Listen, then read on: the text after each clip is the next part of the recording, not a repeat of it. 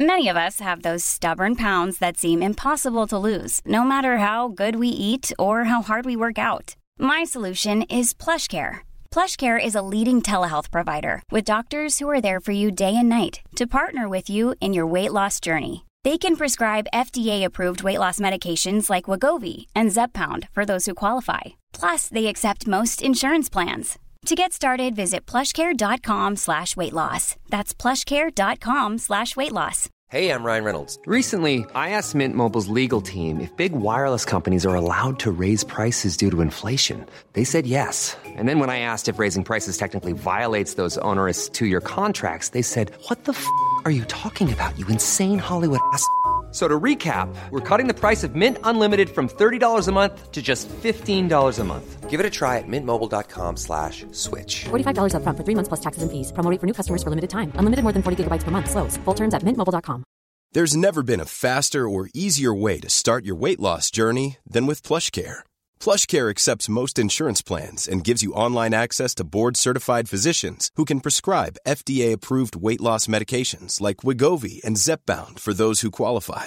Take charge of your health and speak with a board-certified physician about a weight loss plan that's right for you. Get started today at plushcare.com slash weight loss. That's plushcare.com slash weight loss. plushcare.com slash weight loss.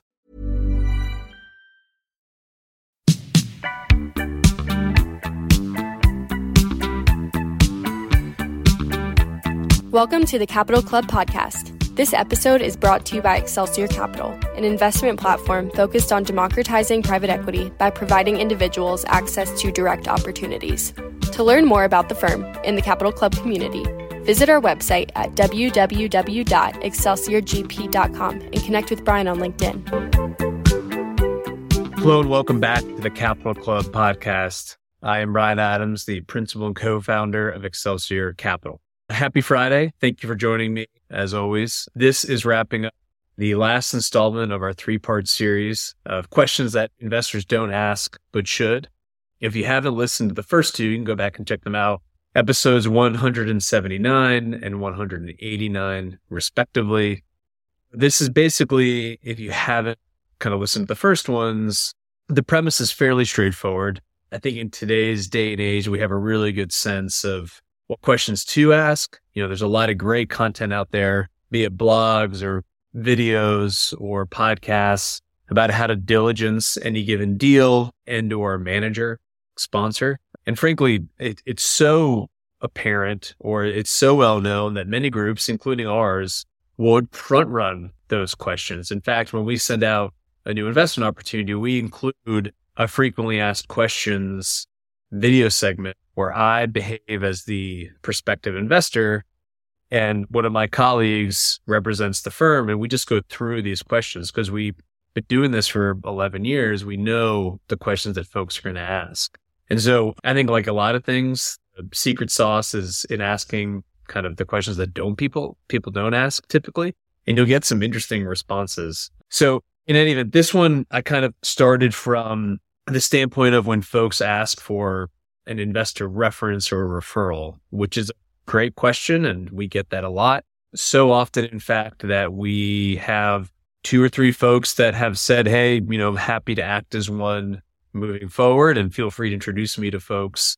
And let's be honest, I send them to people that like me. I don't know what exactly goes on in those conversations, but I'm fairly confident that they're positive, right? And I think, you know, honestly, those investor references themselves will preface the conversation by saying, you know, let's be honest here, Brian, send me to you because, you know, we're friends or I've grown to, you know, know him and his firm, or I've invested with him for a long time.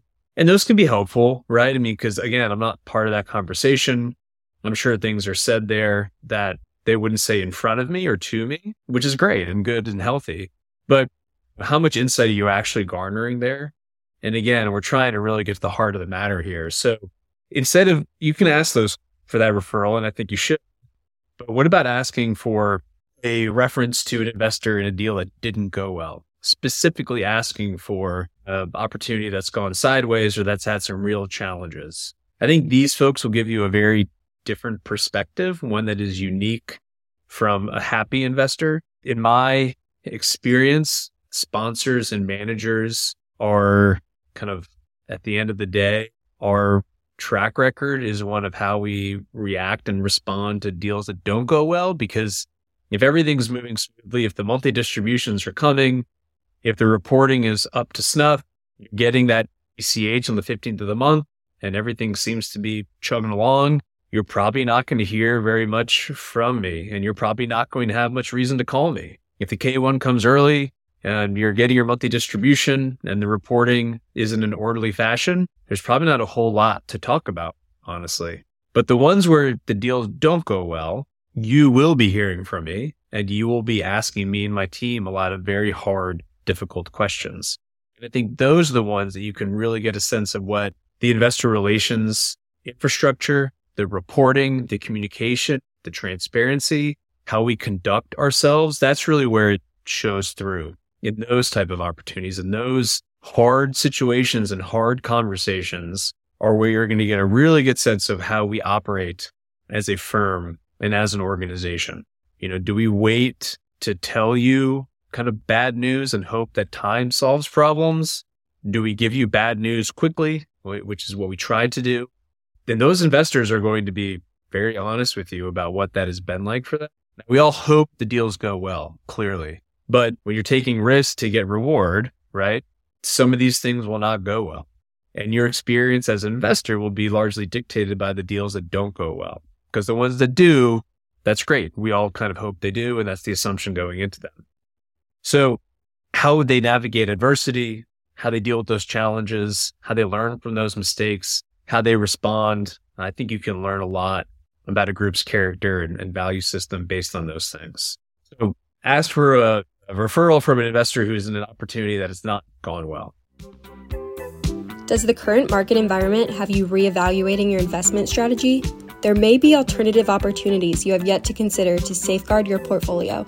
We've created an exclusive guide for Capital Club listeners featuring the top alternative investments to consider when strategizing for inflation.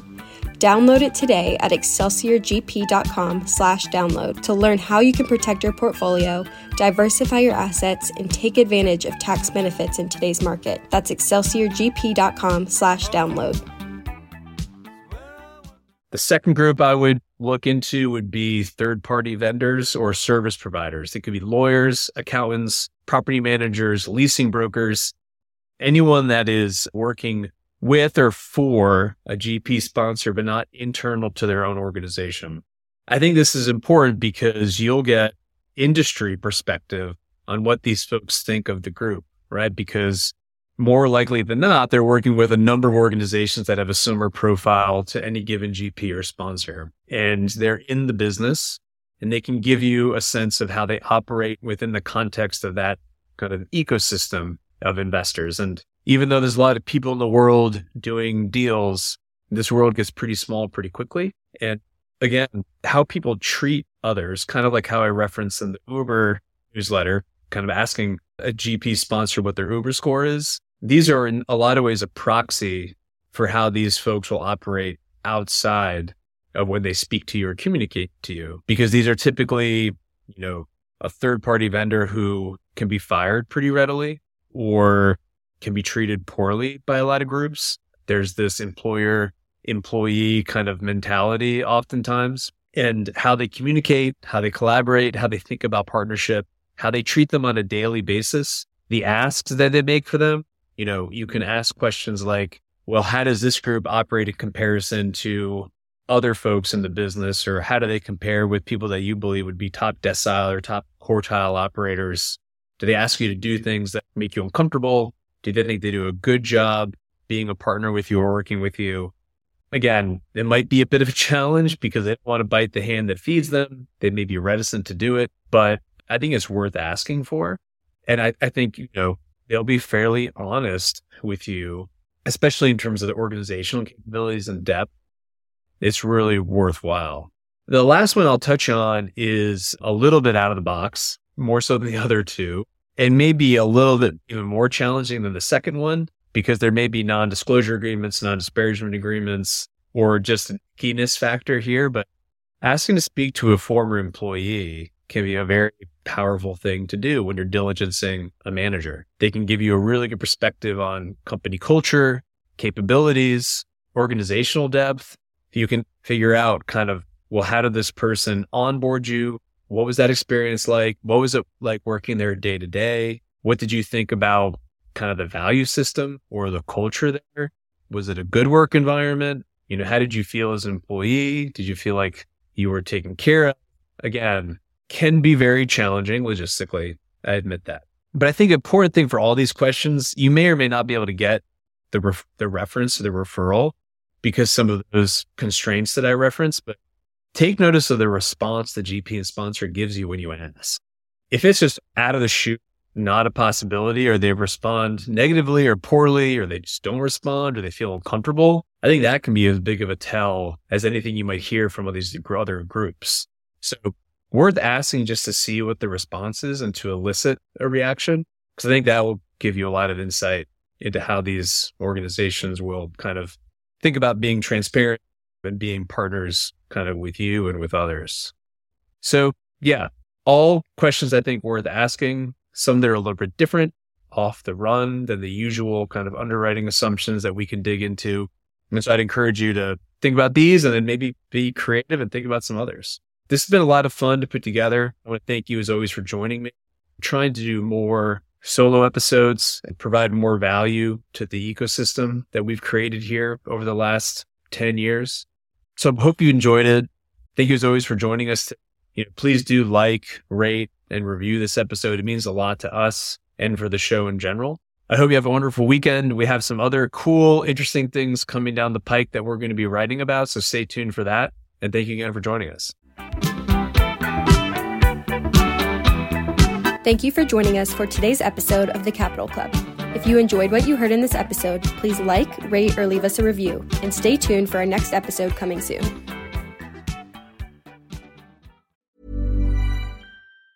Mom deserves the best, and there's no better place to shop for Mother's Day than Whole Foods Market. They're your destination for unbeatable savings. From premium gifts to show-stopping flowers and irresistible desserts, start by saving thirty-three percent with Prime on all body care and candles. Then get a fifteen-stem bunch of tulips for just nine ninety-nine each with Prime. Round out Mom's menu with festive rosé, irresistible berry chantilly cake, and more special treats. Come celebrate Mother's Day at Whole Foods Market.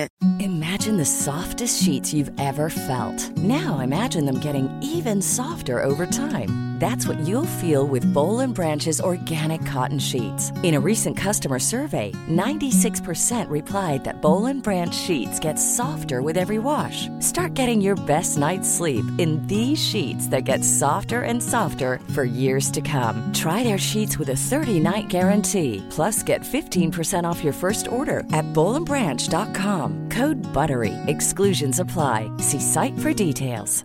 Mom deserves the best, and there's no better place to shop for Mother's Day than Whole Foods Market. They're your destination for unbeatable savings. From premium gifts to show-stopping flowers and irresistible desserts, start by saving thirty-three percent with Prime on all body care and candles. Then get a fifteen-stem bunch of tulips for just nine ninety-nine each with Prime. Round out Mom's menu with festive rosé, irresistible berry chantilly cake, and more special treats. Come celebrate Mother's Day at Whole Foods Market.